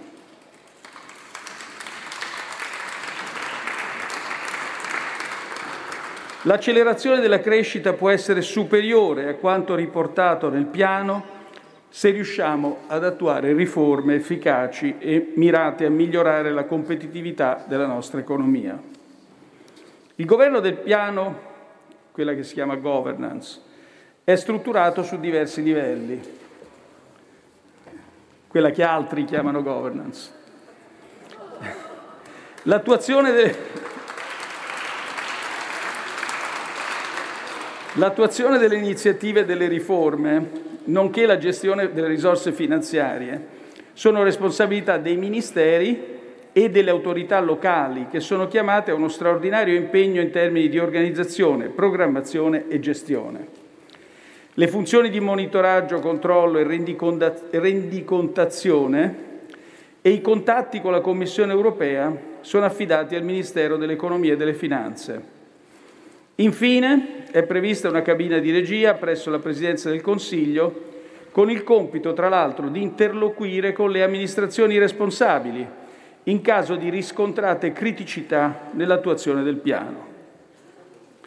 Voglio sottolineare l'importante ruolo che le regioni e gli enti locali svolgeranno nell'ambito dell'attuazione del piano. Sono infatti responsabili della realizzazione di quasi 90 miliardi di investimento, circa il 40% del totale, in particolare con riferimento alla transizione ecologica, all'inclusione e coesione sociale e alla salute. La prima missione riguarda i temi della digitalizzazione, innovazione, competitività e cultura.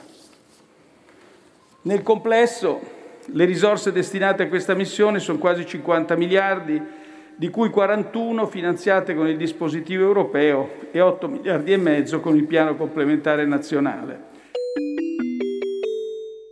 2 per 1000 alla Lega. Sostieni la Lega con la tua firma.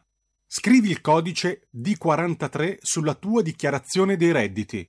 Assegnare il tuo 2 per 1000 al codice D43, D43, D43 non costa nulla.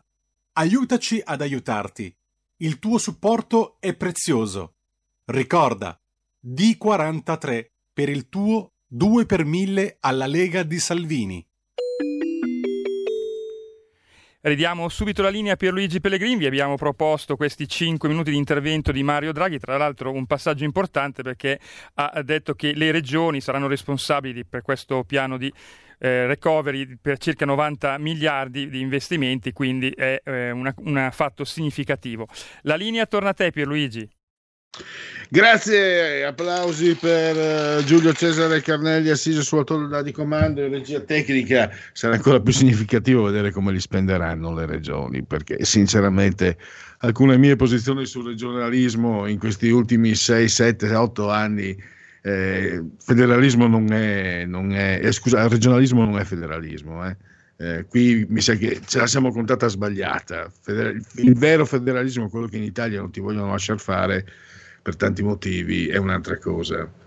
Allora, speriamo bene, incrociamo le dita.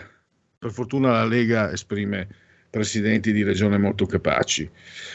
Siete sintonizzati simultanea con RPL, la vostra voce e la vostra radio, quando sono scoccate le 16.38, il grande Giulio Cesare Carnelli si è avvicendato con Federico sulla tolla di comando saldamente in regia tecnica, entrambi sospesi a 160 metri sopra il livello del mare, 24 gradi centigradi sopra lo zero, la temperatura interna 14,9. Si è un po' abbassata.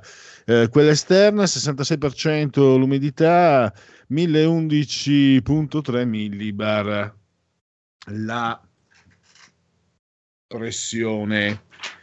Il tutto naturalmente nel settimo giorno di fiorile mese del calendario repubblicano. Naturalmente un abbraccio forte forte forte. Vi sto girando ma mi rigiro gira gira e rigira. Eh, un braccio forte, forte, forte, forte alla signora Clotilde, alla signora Angela, alla signora Carmela, loro ci seguono dal 740, dal televisore, l'elettrodomestico più amato. 740 740, l'ordine numerico è quello. E naturalmente anche un grande saluto a chi ci ascolta dal cellulare, smartphone, iPhone, tablet, smart TV, Fire TV Alexa, accendi RPL radio, passaparola, ve ne saremo riconoscenti. E, insomma, grazie all'applicazione iOS Android attraverso queste, queste fonti, questi supporti. Naturalmente siamo, ci potete seguire anche da YouTube, ovviamente da internet, dal, dal sito, da Facebook, dal sito della verità. E cosa manca? Naturalmente cullati dall'algido suono digitale della radio DAB. Allora, alle 49.50, 10 minuti di Borghi Aquilini per qui Parlamento, quindi linea aperta, interrompimi pure eh, Giulione se ci sono, se ci sono interventi. Allora, Ecco, Pierluigi, eh, ci manca da fare anche la rubrica del Segui la Lega. sì, sì, tranquillo. Eh, non di, ma intanto la- quella la mandiamo, la facciamo alle 47 o se no se, se- se no se la chiamo prima. Fammi fare Ok, prima i, i- i- i quiz, i sondaggi. Allora, eh, non dirmi che rientra nei lavori usuranti eh, il lavoro porno. L'ascoltatore leggo il, ehm, il WhatsApp e non, non ho mai provato, non ho mai provato, non, saprei sinceramente. Allora, dovete togliere i cookie, io non li accetto, ditelo a Lega Online. Eh, mandato adesso 5... Ah, beh, ah, stavo, stavo leggendo eh, altri messaggi che non riguardavano eh, la vostra comunicazione. Eccolo qua, i, i messaggi, i sondaggi in testa. I sondaggi di Tecne abbiamo Lega 21,8%, PD 19,5%, Fratelli d'Italia 18,5%. 5 Stelle 16 e c'è eh, Marco Travaglio perché Salvini perde voti Salvini perde voti eh, sì ma i 5 Stelle che sono sul pane della sua vita. Forza Italia 9,8 Azione Calenda 3,1 Italia Viva Renzi 2 poi abbiamo dati Istat. La convenzione dunque dunque sono 7.425 le biblioteche pubbliche, private, statali e non statali aperte al pubblico in Italia nel 2019. Il 58,3 del totale dei comuni ha almeno una biblioteca, ce ne sono quasi 3 a ogni 100 km quadrati e una ogni 8.000 abitanti. Due biblioteche su 3, 68,5%, sono biblioteche civiche a titolarità comunali.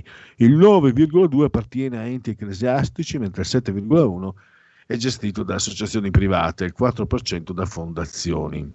Più della metà delle biblioteche è al nord, 58,3, 24,2 nel mezzogiorno, 17,5 nel centro Italia. Questi sono dati Istat, non sono, ehm, non sono sondaggi. Allora, comportamenti durante l'ondata pandemica.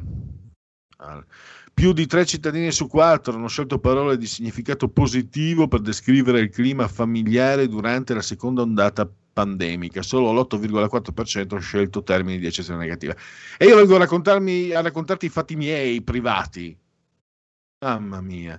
Più di un quinto della popolazione, 22,2, ha avuto difficoltà nel far fronte ai propri impegni economici, pagare mutuo, eccetera, eccetera. Il 50,5% ritiene che la situazione economica del paese peggiorerà.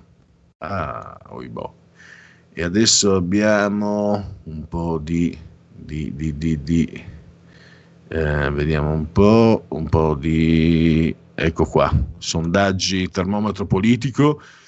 È d'accordo con le prime riaperture? Sì, mi sembra un programma equilibrato 34,5. No, le misure rimangono troppo restrittive, si doveva fare di più 37,1%. No, sono troppo imprudenti, così i contagi e i morti ricominceranno a salire 26%. E poi eh, fiducia in Draghi, respira fiducia a Draghi come Premier, sempre termometro politico, sì molta 16,2, sì abbastanza 33,3, 6, 33,6, no poca 26,6, no per nulla 21,4. Quindi facendo rapidamente 48% diciamo ha una percezione non, convinc- non è convinta, ripeto 48%, e 49,8% invece positiva, quindi è, si dice in lingua franca veneta cico cico, è lì lì, è lì lì. È finita la luna di miele. Quando pensa che torneremo a condurre la stessa vita senza restrizioni o mascherine? Nell'estate 2021 5,9, entro la fine del 21 14,7, solo nel 2022 37,4 dopo il 2022 20%, mai la vita non tornerà esattamente come prima 16%, non sa il 6%. La Superlega di calcio sarebbe d'accordo con la creazione della Superlega, tanto ormai non si farà più, ma intanto il termometro politico l'ha fatto questo sondaggio. Sì, molto, 5%, 8% sì abbastanza, no poco, 9,9%, no per nulla, 47,7%. Non so, non seguo il calcio, 18,5%, non so, detesto il calcio in generale. Quindi ci sarebbe un 29,4%, quasi un terzo di persone che detesta il calcio, ma pensa un po', abbastanza mh, sorprendente. Tra l'altro la, la, grande retorica fetida che abbiamo sentito in questi giorni, il calcio dei tifosi, i calciatori, il calcio, quelli che prendono 8, 9, che se, che se prendono 8 milioni e ne chiedono 10 e, e, gli, e gliene danno 9, non, vanno via, vanno via, dopo che hanno baciato lo scudetto della maglia. Mi dai solo 8? No, guarda, vado là che vanno 10. Ah, il calcio di tutti. Da che mondo è mondo che so io, tu devi sempre pagare il biglietto per andare a vedere eh, la partita di calcio allo stadio. Anche, anche in prima e seconda categoria, cosa 5.000 lire, quello che era, ma pagavi. E non solo, quando ti facevano vedere alla RAI eh, il, il, tempo, un tempo, alla domenica, se, diciamo, tardo pomeriggio, comunque pagavi il canone RAI. Quindi il calcio, il calcio di tutti è una, una, una cippa, è la retorica del cavo. La passione per il calcio di tutti eh, perché ci mancherebbe altro, chi gestisce avrà anche titolo di avere le risorse per gestire, magari se può anche guadagnarci. 22,8% Lega secondo il termometro politico, 19,7% PD, 19 Fratelli d'Italia, 5 Stelle 15,9, Frate- eh, Forza Italia 6,2, 3,1 Azione Calenda, Italia Viva 2,8. E andiamo all'ultimo sondaggio. Dunque, un sondaggio, noto sondaggi, il committente RAI porta a porta, il coprifuoco, vediamo un po'. No, eh, scusate, allora Lega 23 secondo noto sondaggi, PD 19, 5 Stelle 17, Fratelli d'Italia 17, Forza Italia 6,5, Calenda 3, Italia Viva Renzi 2. Quindi adesso possiamo partire con uh, il uh, Segui la Lega. Segui la Lega è una trasmissione realizzata in convenzione con La Lega per Salvini Premier. Allora, slash no coprifuoco, aderisci anche tu, potete pronunciarvi contro il coprifuoco ma ce l'aveva fatta sotto il naso, ci ha fatto credere il coprifuoco. Cosa sono il coprifuoco col virus? Idioti! Mamma mia, guarda che ce l'hanno fatta. No, io parlo per me, a voi non l'hanno fatta, tanti eravate incazzati. Io dicevo, ma io soprassedevo. E, e, vabbè. E, adesso c'è la possibilità di farsi sentire anche, andate su legaonline.it, scritto legaonline.it lì seguite le indicazioni, andate lì, cliccate Potete iscrivervi alla Lega, lo sapete, 10 euro, pagabili con PayPal senza essere iscritti PayPal, nemmeno il codice fiscale, i dati e poi vi verrà recapitata la maggiore per via postale. La tessera Lega Salvini Premier. D43, D come Domodossola, 4 il voto in matematica, il 3 è il numero perfetto, D43 per il 2 per 1000, il codice della Lega. E se volete usarlo. E poi gli appuntamenti Eccoci qua.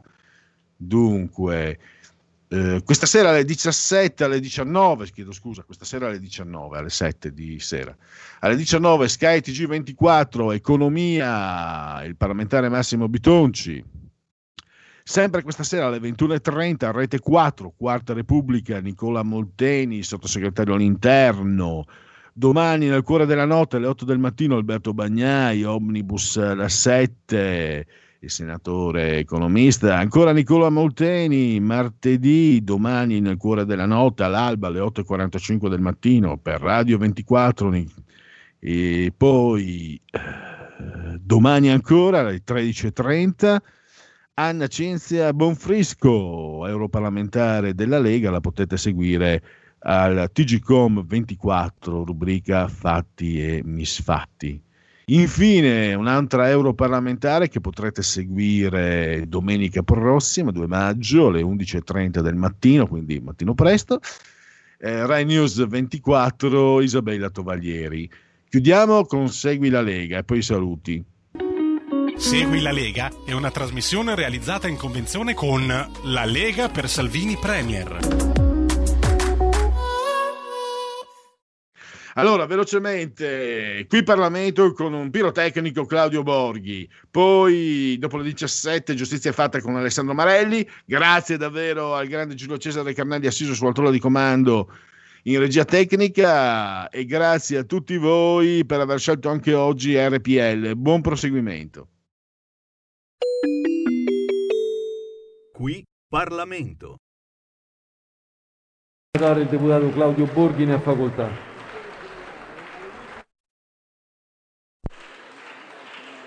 Grazie. Grazie signor Presidente, onorevoli colleghi. È il quarto documento di economia e finanza che mi trovo a, votare e ancora una volta il mio partito mi fa l'onore di dover commentare questa votazione. Altre volte negli anni scorsi ho sempre presentato un concetto e lo ripeto anche quest'anno con un'eccezione. Il concetto che ho sempre rappresentato anche gli anni scorsi, sia che fossi in maggioranza sia che fossi all'opposizione, è che il documento sostanzialmente è inutile. Perché ovviamente parlando strutturalmente di... Eh, signor Presidente, scusi, c'è un certo rumore di fondo, se, se è possibile. Comunque, Parlando, parla, se, scusi, può cortesemente richiamare l'aula perché c'è un certo brusio, grazie. Colleghi? Grazie Presidente. Allora, stavo dicendo che l'inaffidabilità delle previsioni economiche di lungo termine, di cui vi ho fatto cenno anche negli anni scorsi, ormai è conclamata. Non si riusciva a prevedere che cosa sarebbe successo in anni normali. Vi risparmio che cosa c'è stato scritto o cosa c'era scritto nei DEF passati riguardo a questi di anni. Perché ovviamente non si poteva prevedere la pandemia, non si potevano prevedere tante cose, ma è normale, non si può prevedere a lungo termine che cosa succederà.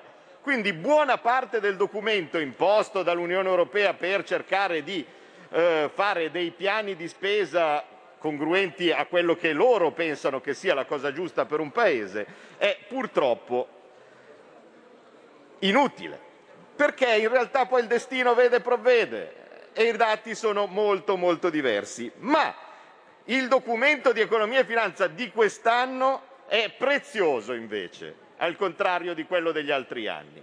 Ed è prezioso perché segna la fine di molte, troppe, moltissime bugie. Vedete, io mi ricordo, primo anno di legislatura, avevamo chiesto, perché ci sembrava il minimo indispensabile per poter dare un po' di sostegno al nostro tessuto economico, il governo dell'epoca aveva chiesto un deficit pari al 2,4%. Era stato festeggiato, se vogliamo, in maniera un po' becera quella decisione, no? vi ricordate il, il balcone, cose di questo tipo, ma il concetto rimaneva, era un 2,4% che serviva per dare il minimo indispensabile a un paese che non cresceva da vent'anni. Beh, Forse ci ricordiamo cosa arrivava no, dall'emiciclo dell'allora opposizione. Sfasciate i conti. State sfasciando i conti. Adesso abbiamo due anni di fila col deficit al 10% e forse non si sfasciano più i conti. Anzi, ottimo, Quindi forse la bugia che un paese che era vent'anni che non cresceva, che un paese a cui venivano imposti i tagli alla sanità, che venivano imposti i tagli agli enti locali, che costringeva i sindaci a togliere i servizi essenziali, tutto nell'ottica dell'austerità espansiva, perché se tagli poi magari crescerà in futuro, si rivelava e si rivela adesso alla luce di questo DEF essere una solenne bugia. Ricordiamocelo per il futuro. Non si sfasciavano i conti col 2,4%, non si sfasciano i conti adesso col 10% di deficit. Anzi, probabilmente sarebbe opportuno spendere ancora di più per riuscire a rimettere in moto l'economia. Altra bugia, il debito, il fardello del debito pubblico, il fardello sulle future generazioni, non si può salire il debito. Ecco, il debito in due anni è passato dal 130% del PIL al 160% del PIL. Ok? Vorrei che ricordassimo qui in questo momento con la mano sul cuore cosa ha monopolizzato il dibattito economico in quest'Aula per vent'anni relativamente al debito, relativamente al fatto che non si poteva fare niente perché c'era il debito. Il debito non può salire perché fa salire il tasso di interesse. Guarda caso siamo a 160% e i tassi di interesse sono ai minimi storici, negativi addirittura. Quindi la storia che se saliva il debito saliva il tasso di interesse era una bugia e siamo stati qua per vent'anni inchiodati a non fare quello che dovevamo fare sulla base di quella bugia. Altra cosa, il debito fa salire lo spread, quindi non si potevano fare debiti perché altrimenti saliva lo spread. Ecco, lo spread è ai minimi nonostante si stia facendo il debito al 160%. Quindi anche quella era una bugia, era un'arma manovrata dall'esterno per cercare di far fare quello che evidentemente qualcun altro voleva. Altra cosa, il deficit fa salire lo spread e quindi non si poteva fare manovre in deficit perché sennò altrimenti chissà cosa sarebbe successo. Anche qui deficit al 10% per due anni e lo spread ai minimi. Ma adesso ci si dice, io l'ho sentito dal, dal collega Pagano in, in commissione, adesso è diverso. Adesso è diverso perché prima eravamo solo noi in difficoltà, adesso tutti sono in difficoltà e quindi è possibile cambiare le regole. Ma a me questo sistema non va troppo bene. Io ero rimasto che l'uomo in mare si aiuta. Io ero rimasto che se qualcuno cade dalla nave, la nave si ferma e lo salva. Che sistema è quella dove se siamo solo noi in difficoltà, allora il nostro ospedale non deve aprire, i nostri comuni devono tagliare e invece quando si sporcano i candidi manti di tutti gli altri, allora sì, allora si possono fare le cose che si dovevano fare. Bene, io sono molto contento di, sen- di aver sentito il ministro Franco dire che una delle nostre priorità sarà cambiare definitivamente il patto di stabilità e crescita, perché questo è quello che dovevamo fare da tempo e che non è mai stato fatto, perché evidentemente a qualcuno interessava più fare gli interessi di altri paesi rispetto al nostro. È ora che cominciamo a fare gli interessi dell'Italia e meno male che con questo, con questo DEF capiamo cosa sono i limiti e cos'erano le bugie. Un'altra bugia che fortunatamente cade con questo, con questo DEF e con la risoluzione che tutti voi andrete a votare, è il dogma dei 209 milioni, miliardi dall'Europa. Il Recovery Fund, l'Europa ci dà 209 miliardi. Fortunatamente, con una certa qual fatica, siamo riusciti a concordare con il ministro Franco che i miliardi in prestito dall'Europa sono una delle possibili fonti di finanziamento. Nella risoluzione c'è scritto che se ci converrà avremo a prestito i soldi dall'Europa, se non ci converrà potremo prendere altre fonti di finanziamento. E sono lieto che il Parlamento adesso vada a votare e approvare questa cosa su una risoluzione, perché è la base. Prima era solo propaganda per dire che qualcuno era arrivato con una fila di miliardi dall'Europa. Non sono 200, 209 miliardi dall'Europa, ma sono 209 miliardi di investimenti di cui il Paese ha molto molto bisogno e sono molto lieto che ciò sia finalmente chiaro. Cosa fare per migliorare? Beh, anche qui io mi baserei su una scritta su questo DEF, vale a dire il saldo delle partite correnti. Signori, il nostro Paese in questo momento, pur in un momento disastroso come l'attuale, è inattivo del saldo delle partite correnti. Cosa significa? Significa che entrano capitali in Italia. Significa che le nostre imprese, nonostante tutto, nonostante si faccia il possibile per tenerle in piedi, ma già da loro sono così brave, così capaci che i nostri prodotti vengono venduti ancora all'estero. Qui Parlamento. Avete ascoltato il punto politico.